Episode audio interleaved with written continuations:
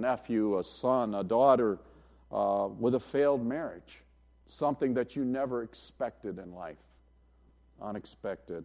And our own marriages might not be uh, what we expected them to be. And, and God perhaps has not blessed you or someone with a mate in life, and that can be a struggle. Or perhaps a mate has passed away. So marriages are often, uh, what happens in marriage is often unexpected. Children, our children can be uh, messed up in some ways. Uh, perhaps you have child, a child that is not seeking the Lord, or perhaps is running after the world uh, and estranged from the family, or estranged from a father, or a mother, or a brother, or a sister. These are very real things as I look at my own family and families around me. Uh, that's not what we expected. Or we want children and we don't have them. Or we want grandchildren and God hasn't blessed us with them yet. Or perhaps a child is born with a disability. Or worse yet, a child is stillborn. Shattered expectations. You have had them, and you know people that have had them as well. Finances can really be messed up uh, people with no income or people with low income, uh, people with debt that is drowning them. And yeah, people with too much money. Some of you are saying, Oh Lord, give me that problem. but I know people that have lots of money, and you know what? Their expectations aren't what they thought they would be, the things that have happened. Your work, your job, your career, it might not be what you expected in life. Probably isn't. Perhaps it's not challenging. Perhaps it's boring. Maybe it's stressful. Maybe you've got a bad boss. Maybe there's nowhere to go in your job and you feel like, well, I'm stuck. Fellow employees that are hard to work with, of course, we're all pretty easy to get along with, but uh, uh, challenges, shattered expectations, long hours keeping you from a, a, having a life. It's not my dream job. How about health? Health can really be messed up sometimes. Some of you have chronic pain. Some of you have limitations, disability, or injury. I think about people in our church that we know that are struggling even now with real health issues, aging challenges, not what we expected, shattered expectations. And then there's failure in life. you know, I think about failure um, failure to complete something. There's some things in my life that I failed to complete, and they still haunt me sometimes. Or perhaps in a venture or an idea, there's been a failure. Or a failure in a friendship or a relationship. Or bad decisions we see that as a failure, maybe even a sinful decision, or just generally feeling like I'm a failure in life. So when life seems to go all to pieces, we often try and fix it on our own. I know I'm a fixer. Uh, if you tell me about a problem, I'm going to tell you how to fix it. Uh, my wife doesn't always appreciate that. Uh, sometimes she'd just like me to listen. So, uh, but we, we try and fix things on our own. But God, and I want you to hear those two words. You know how I love those two words. But God has a plan and He has a purpose. Isaiah 55, he says, For my thoughts are not your thoughts, neither are your ways my ways, declares the Lord. For as the heavens are higher than the earth, so are my ways higher than your ways, and my thoughts than your thoughts. I rest in that phrase because we don't understand what's happened all the time in our life. We don't understand the whys and the wherefores. We don't have to understand. We have to have confidence in a God whose ways are higher than our ways and whose thoughts are higher than our thoughts. So, as we begin this series in 1 Samuel, looking at shattered lives, and every week we'll see something about shattered lives.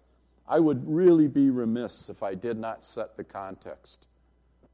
Uh, I appreciated what uh, Phil read this morning about preach the word be uh, instant in season and out of season. And the Lord actually gave me that same word this morning. Uh, I was reminded as I was reading, I have to look at what I read this morning. That's how old I am. It says, Preach Jesus. Preach Jesus. So I want us to know this morning that as we look at shattered lives, that God had a plan in the book of 1 Samuel. The nation of Israel, if you remember, the nation of Israel had just come out of the time period of what was right before 1 Samuel, not Ruth, Judges. And you remember what was going on in the book of Judges, the period of the Judges? There was no king in Israel, and everyone did what was right in their own eyes. Does that sound like our country, our culture? Yeah, it does. Everybody doing what's right in their own eyes. So God, in His wisdom, in His sovereignty, is taking the nation of Israel from the time period of the judges. And you know, Samuel was really the last judge. Even though he was a prophet, he was the last judge. And so God is taking uh, the nation of Israel from the time period of the judges to the time of the kings. And that's interesting because God knew the hearts of his people. And he knew that they desired to be just like the rest of the world. And isn't that often our desire? We, wanna, we don't want to be different. We don't want to stand out. We want to be like everybody else. Everybody else had a king, and they had a king with skin on them. And they, in a sense, reject God, his theocracy, which means God is the king. And they say, no, we want we want a regular king like everybody else has. And so God had some lessons to teach to his people. And he had another purpose. He was pointing at the final king. Who's the final king? The Lord Jesus. So, all of Scripture, I remind us of this all the time, all of Scripture points to the Lord Jesus. Jesus Christ said in John 5 39, You search the Scriptures because in them you think you find eternal life, but it's the scriptures that point to me, is what Jesus says. So whenever you read the scripture, look for the Lord Jesus. So look for the Lord Jesus in 1 Samuel and, and help me with that. So he's pointing to King Jesus. And here's what he's going to do God's going to do in 1 Samuel. He's going to introduce, uh, he's going to use Samuel to introduce and orchestrate the period of the kings. But the first thing he wants to do is use Hannah this morning to teach us some lessons, to teach us how he works through what we see as shattered lives and messy lives. You got a shattered life in some way this morning? A messy life in some way? I want us to see how God works through those things to teach us. Just pray with me one more time. Father, would you teach us this morning from your word, and would you change us for your glory? In Jesus' name, amen. So turn to 1 Samuel chapter 1 in your Bible, and we will be there this morning uh, for a short period of time. And the first thing I want us to see this morning is Hannah's distress. Hannah's distress. Uh, I want you to understand that Hannah's life is messy and so is ours. And so I'm going to read the first 10 verses, and I want you to follow along. I'm reading from the English Standard Version. And as we go through these points, we will go through this chapter. Uh, we will read all of it. There was a certain man of Ramathaim Zophim. I knew I was going to spit that one out with a little problem.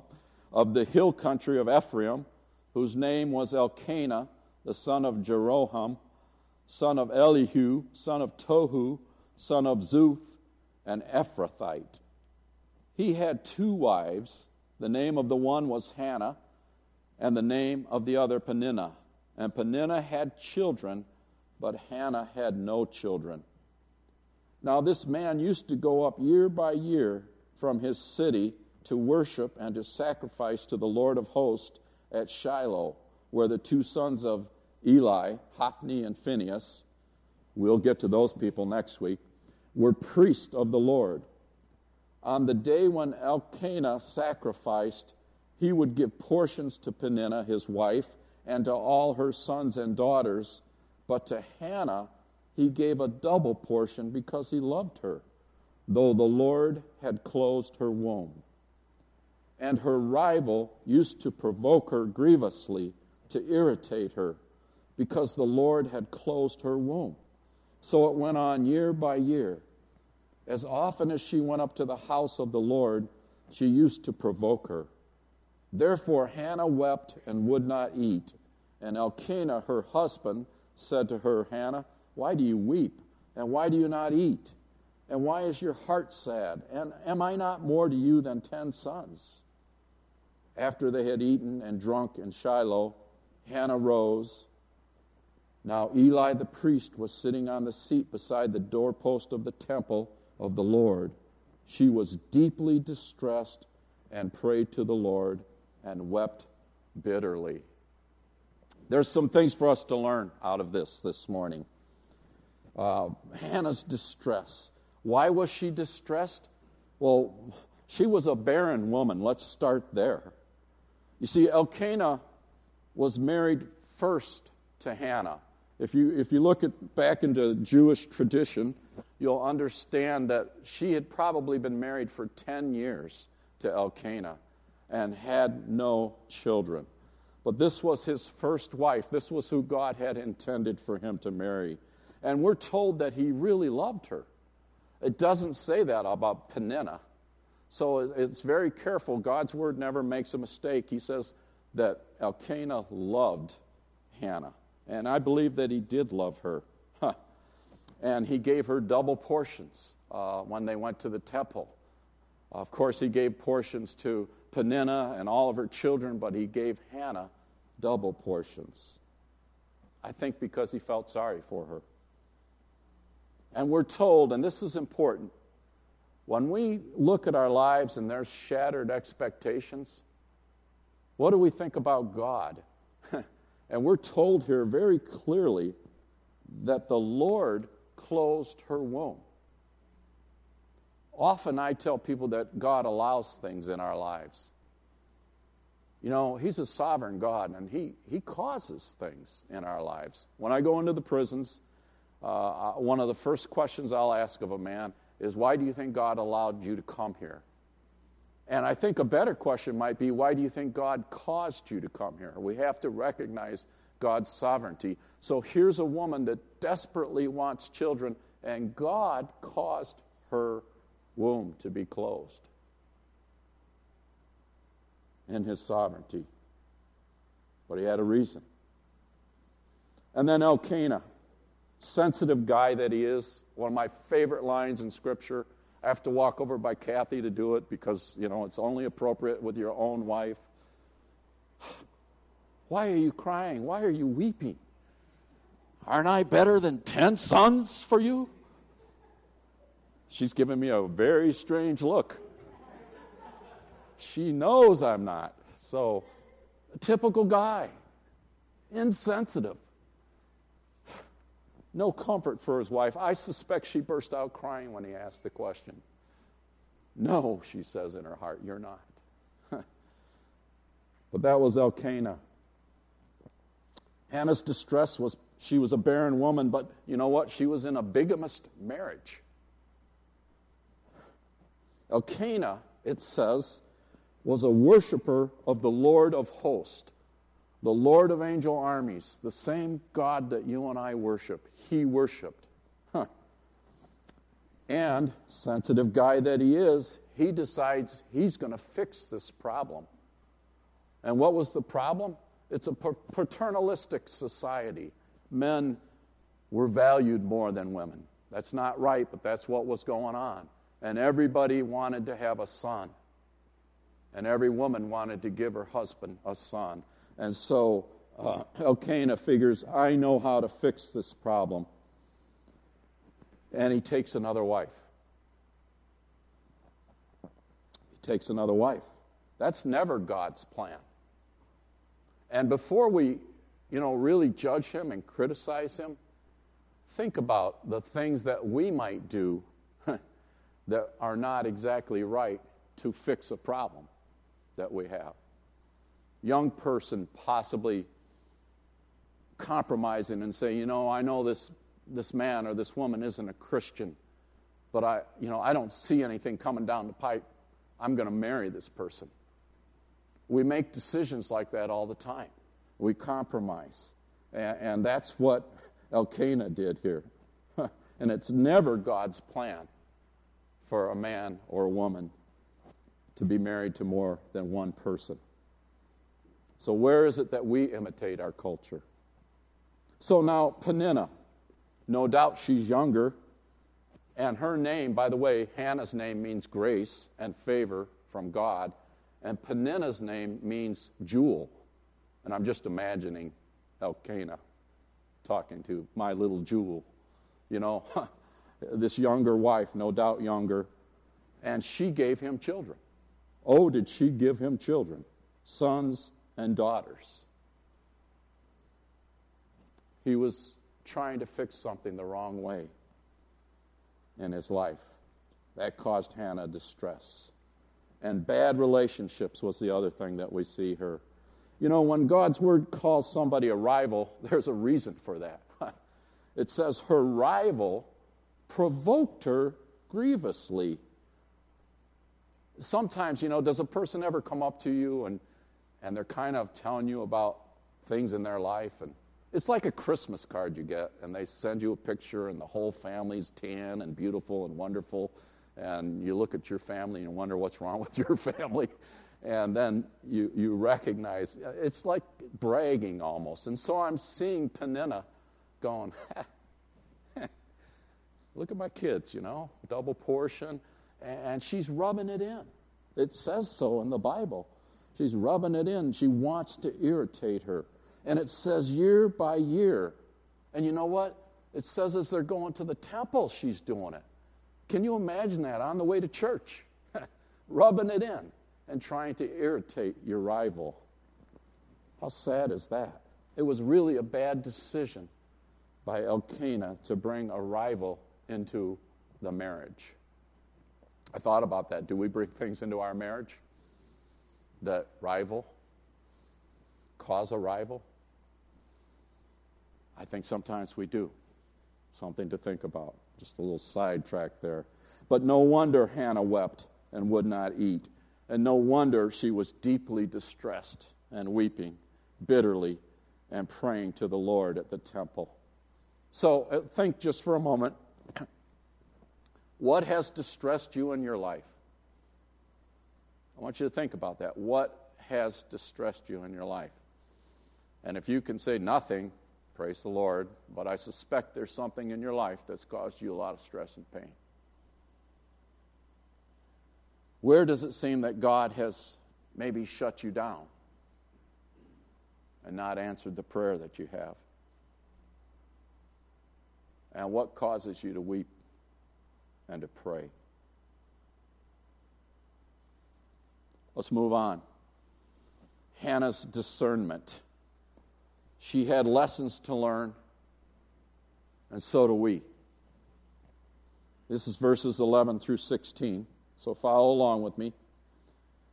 And she, that being Hannah, vowed a vow and said, O Lord of hosts, if you will indeed look on the affliction of your servant and remember me, and not forget your servant, but will give to you your servant a son, then I will give him to the Lord all the days of his life and no razor shall touch his head. And as she continued praying before the Lord, Eli observed her mouth. Hannah was speaking in her heart, only her lips moved, and her voice was not heard. Therefore Eli took her to be a drunken woman. And Eli said to her, How long will you go on being drunk? Put your wine away from you. But Hannah answered, No, my Lord, I am a woman troubled in spirit. I have not I have drunk neither wine nor strong drink, but I have been pouring out my soul before the Lord. Do not regard your servant as a worthless woman, For all along I have been speaking out of my great anxiety and vexation. Wow. Hannah's discernment. She had lessons to learn, and so do we. First thing I want you to see about Hannah is she doesn't dull the pain. She doesn't seek to dull the pain. That's a little thing, you know. You have to wonder why did God put that little part in there about whether or not she was drinking. so Eli the priest, when he sees her, he jumps to the conclusion that she's drunk. Now, maybe he'd seen that before, or, or perhaps he had a low opinion of, of women or Hannah, I don't know. But he assumes that she, she's drunk. But Hannah assures him quite candidly that she's not pouring out libations. She says she's pouring out her heart to the Lord. And I think that's really important for us to understand. Because how often and in how many ways do we seek to dull the pain in our lives? Come on, we do that. I know I do it in certain ways. When there's a problem, there's a lot of places that we go. Some people go to alcohol, drugs, some people go to pornography, some people go to books, TV, and on and on and on. I can list the things that we use to dull the pain in our lives, to escape the pain.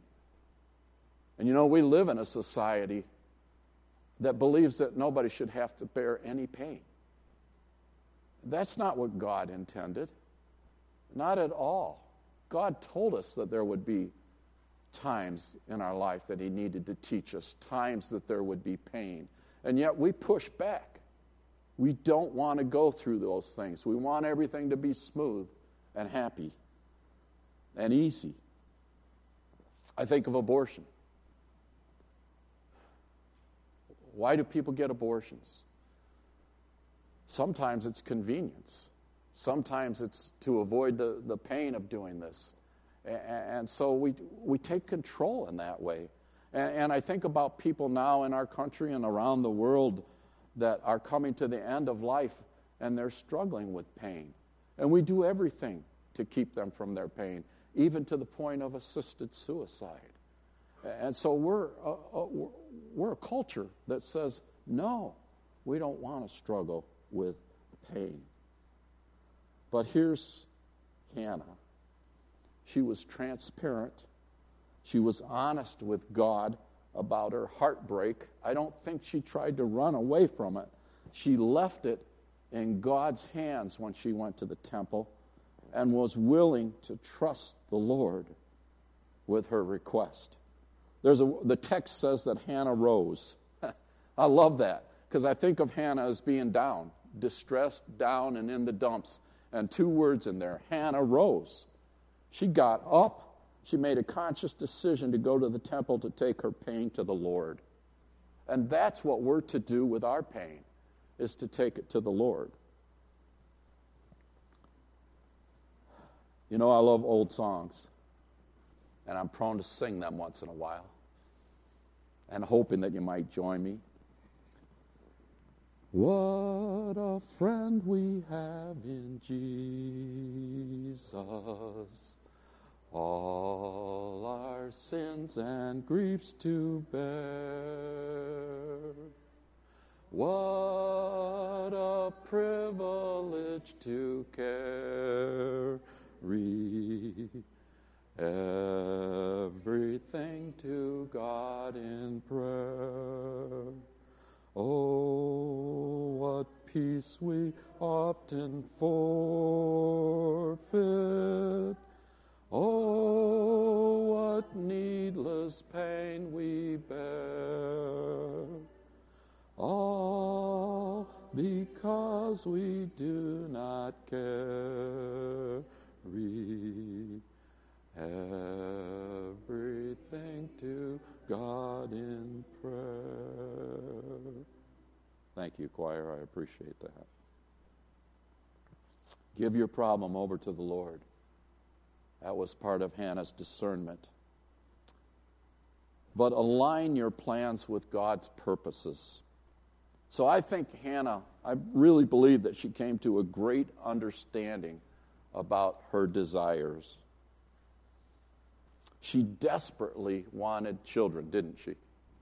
And there's some things maybe that we desperately want, especially she wanted a son. Why did she need this? Why did she want this? Why do we want the things in our life?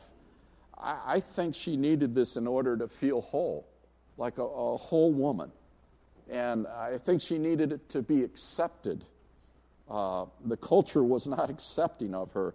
And I think she needed it for her own fulfillment. And, you know, I'm not saying that those are wrong things, but I think she learned something deeper than that from the reading of the scripture her, here.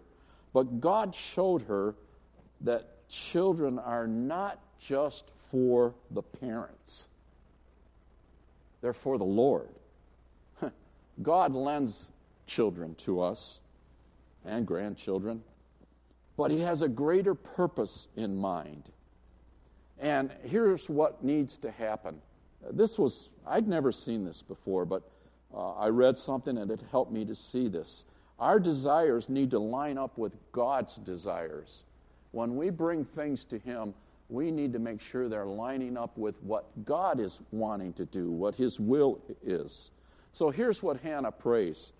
She prays that if you will give me a son, then I will give him right back to you, Lord, to be used for your purposes all the days of his life.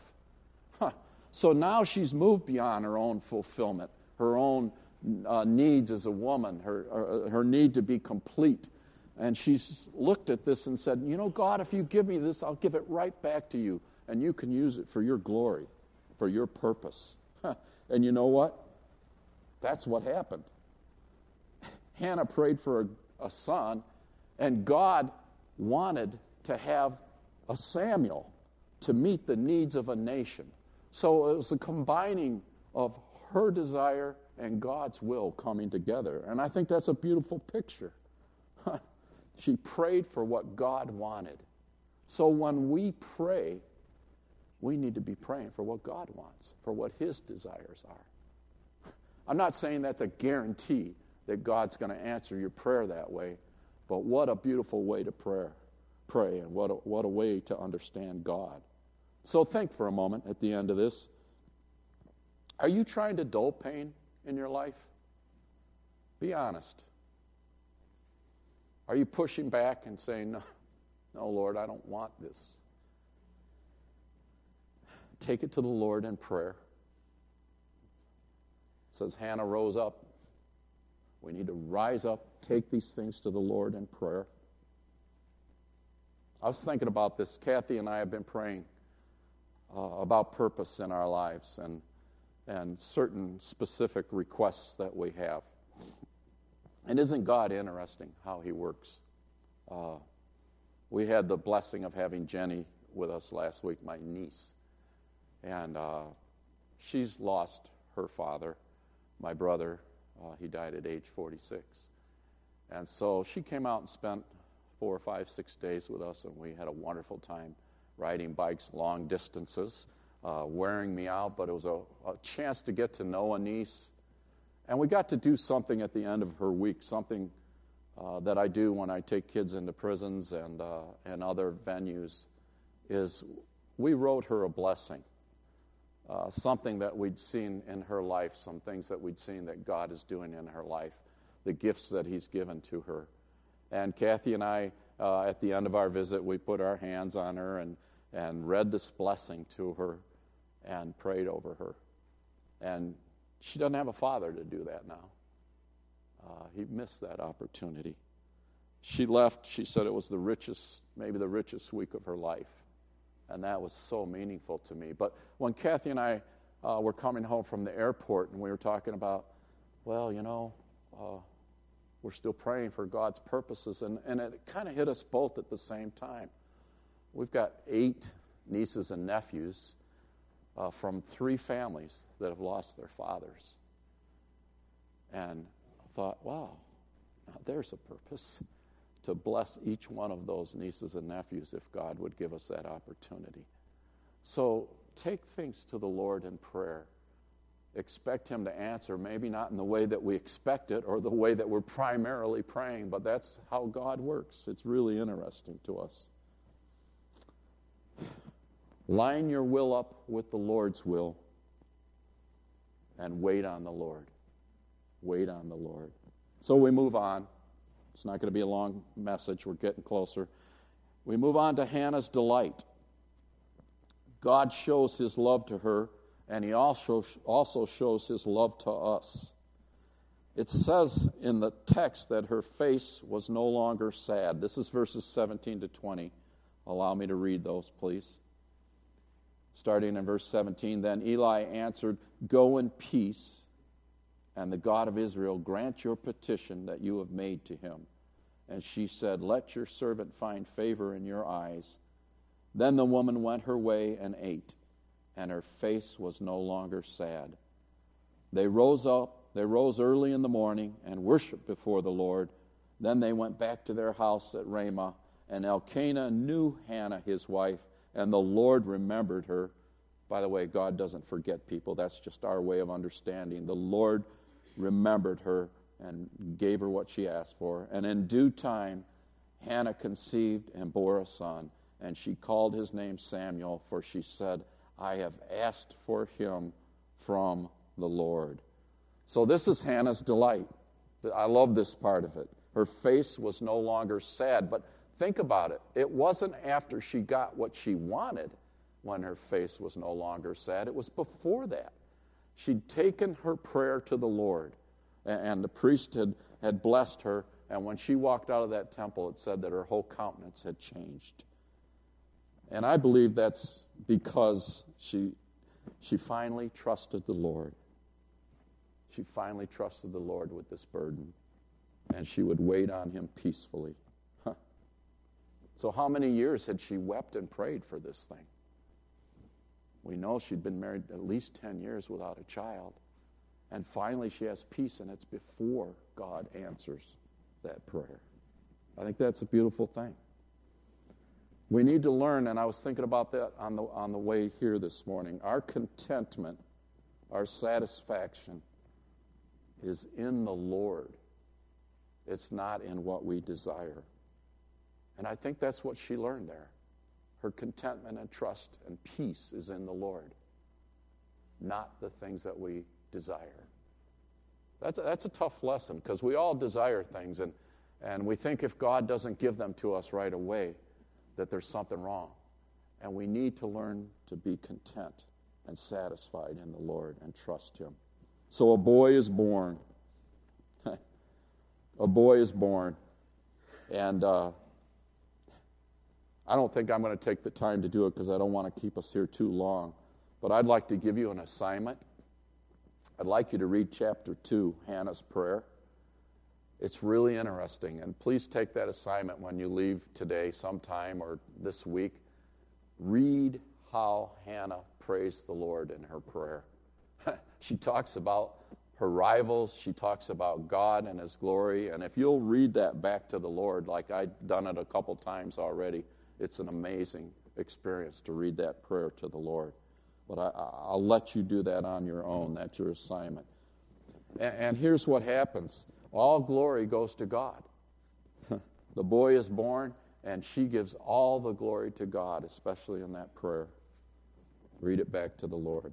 And then bearing the name of Samuel.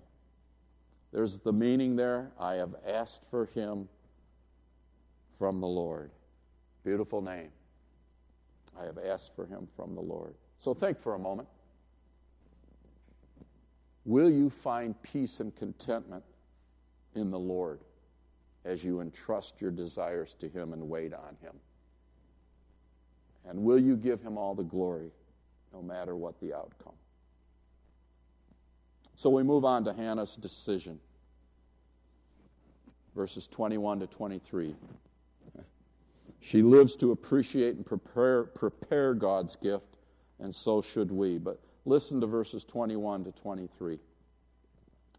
The man Elkanah and all his house went up to offer to the Lord the yearly sacrifice and to pay his vow. But Hannah did not go up. For she said to her husband, As soon as the child is weaned, I will bring him, so that he may appear in the presence of the Lord and dwell there forever. Elkanah, her husband, said to her, Do what seems best to you. Wait until you have weaned him. Only may the Lord establish his word.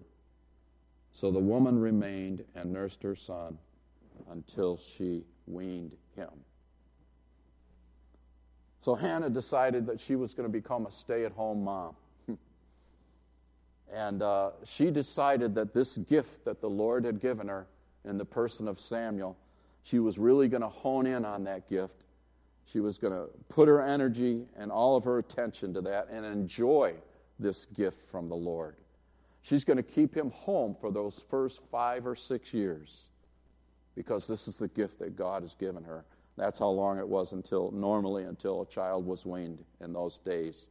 And she devoted her life to this gift from God. I love that picture. Uh, she says to her husband, I'm not going up with you this time. I'm staying home and I'm going to hone in on this child.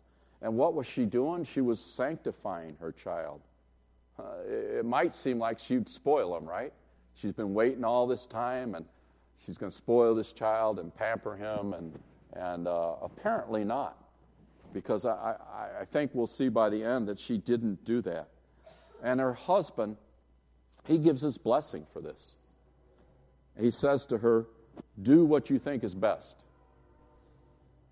How many wives in here your husband tells you to do what you think is best? Ah, there's one. Oh, there's another one. Oh, great. That's good. There's another one.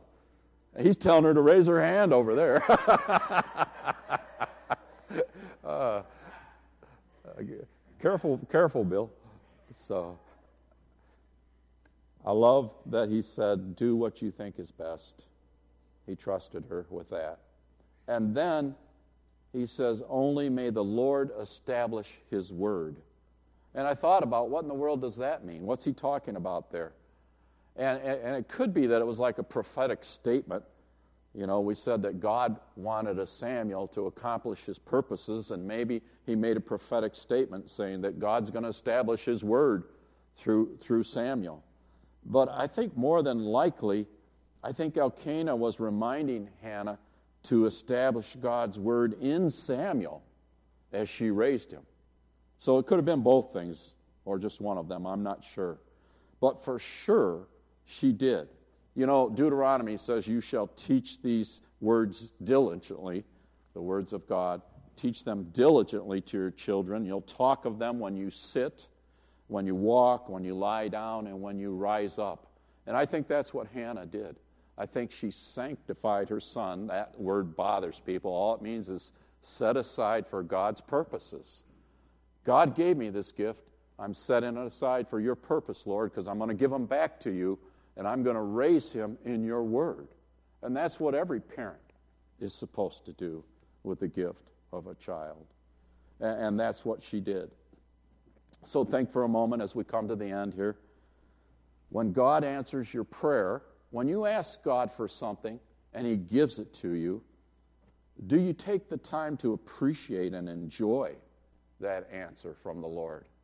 I think sometimes I ask the Lord for something he gives it to me, and I move right on to the next thing that I, that I want to ask the Lord for. And I think we need to take the time to appreciate what God gives us. When we have an answer to prayer, we ought to talk about it with each other. We ought to praise the Lord for it, and we ought to think about it, what God has given us. and uh, God has given us so much. And do you set that answer, whatever that answer is, you know, Kathy and I, when we buy a car, we have this little tradition of setting it apart to the Lord. Lord, thank you for this car. It's a gift from you. Will you use it for your purposes and glory? We bought a gold Honda Accord, sanctified it to the Lord, drove it down the street, and somebody shot it with a BB gun. so we had a dent in it in the first week. But it gave us an opportunity to meet the young man who shot it with the BB gun, invite him over to my house to work off his debt of putting a debt in, in my Honda, and actually minister to him in a, in a little way. And so that's, that's how God works. He answers our prayer, He gives us something. We give it back to Him, sanctify it, and then God gets the glory. And so, do you do that with the answer to prayer that God gives you? Last point Hannah delivers. She keeps her promise to the Lord, and so should we. Verses 24 to 28. And when she had weaned him, she took him up with her, along with a three year old bull, an ephah of flour, and a skin of wine. And she brought him to the house of the Lord at Shiloh. And the child was young. Then they slaughtered the bull, and they brought the child to Eli. And she said, O my Lord, as you live, my Lord, I am the woman who was standing here in your presence, praying to the Lord. By the way, count how many times the word the Lord is used in there when you reach through that passage sometime. I think it's 17 or 18 times. Uh, I'm, I'm the woman that was standing here in your presence praying to the Lord. For this child I prayed, and the Lord has granted me my petition that I made to him. Therefore, I have lent him to the Lord. As long as he lives, he is lent to the Lord, and he worshiped the Lord there. Let me wrap this up. Samuel is lent to the Lord, and I want you to see this picture. It's a mother and try and understand it, with her firstborn child, taking him. and it says in here, and the child was young. That's a standalone sentence. So I think God's trying to help us understand something here. She's taken this child, and the child was young, five or six years old. How many of you have dropped a, a child at college or somewhere else? It's can be painful, can it? Yeah, I remember dropping my son Paul off at a ranch in Wyoming to be a cowboy and knowing he was struggling with the Lord, and I cried when I dropped him off. I'm not ashamed of it. Then I remember dropping my daughter off in Texas, El Paso. Uh, no, this was Abilene, and uh, and she was going to go to school there, and I was all good until we were on the way home and crossed from Texas into Oklahoma, and I had to pull off the road. I was crying so hard.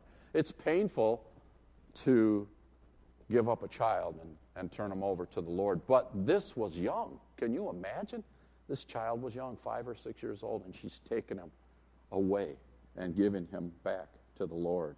So I think that's a picture that we need to understand. Delivering him, she delivered him to the Lord.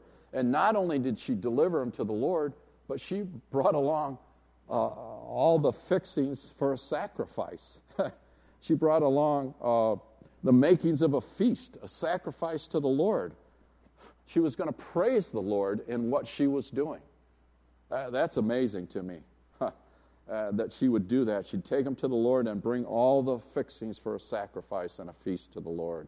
How hard was that to do? But she kept her promise and lent him to the Lord. And then you know what it says? Last verse, and he worshiped the Lord there. Who's it talking about there? Samuel. Huh. So not only she, did she deliver the person of Samuel, but she delivered on her promise to sanctify him to the Lord. Because immediately when he gets to the temple, that five or six year old son is worshiping the Lord. And what a beautiful picture that is. She delivered on her training, him in the ways of God's word. So think for a moment. Have you kept your promises to the Lord? Some of you made promises to the Lord. Have you kept them? Delivered on them? And then is the Lord glorified through the answers that He gives to you? So, what a great story. Shattered expectations, a messy life, life gone all to pieces, and yet God answers a prayer and accomplishes his purposes all at the same time. Does it always turn out like that? No, it doesn't. Let's be honest. We're going to go through this book of 1 Samuel. We're going to see some more shattered lives, and we're going to see that it doesn't always turn out this way. But I want to remind us that the book of Hebrews has the hall of faith in it which speaks of Samuel, by the way. It mentions Samuel in the Hall of Faith. But when it talks about these people that were heroes in the faith, it says, These all died in faith, not having received the things promised. So there's some things in life that we will not see God answer. But it also says in that same book, that same letter to the Hebrews, that they looked forward to something better. And I keep reminding us that's what God is trying to teach us, that we look forward to something better. We know that that something better is the Lord Jesus Christ. And that's what we look forward to. He's a Savior. He died on the cross for your sin and my sin. If you trust Him for that, He'll forgive you of your sin if you repent of yours. He was raised again in victory over death and sin. He's a Savior, He's a friend. We take our prayers to our friend, to the Lord Jesus. He'll never, never leave you. He'll never, never forsake you according to the scriptures. And Jesus Christ is the same yesterday, today, and forever. And if we go through this book and pull out all these little lessons and don't remember that it's pointing to the Lord Jesus Christ, we will have missed the point. Will you trust Him? Will you trust Him no matter the answer that He gives this morning? So bring your shattered expectations to the Lord and He will carry us through. Let us pray. Father, I thank you for your word. I thank you that it points to your Son, Jesus. It's in Him that we trust. And I thank you, God, that you see us and know us and know our lives, and that, that Jesus experienced all these things as He lived among us. And so we can go boldly to the throne of grace. We love you, Lord Jesus, and we trust you in Jesus' name. Amen.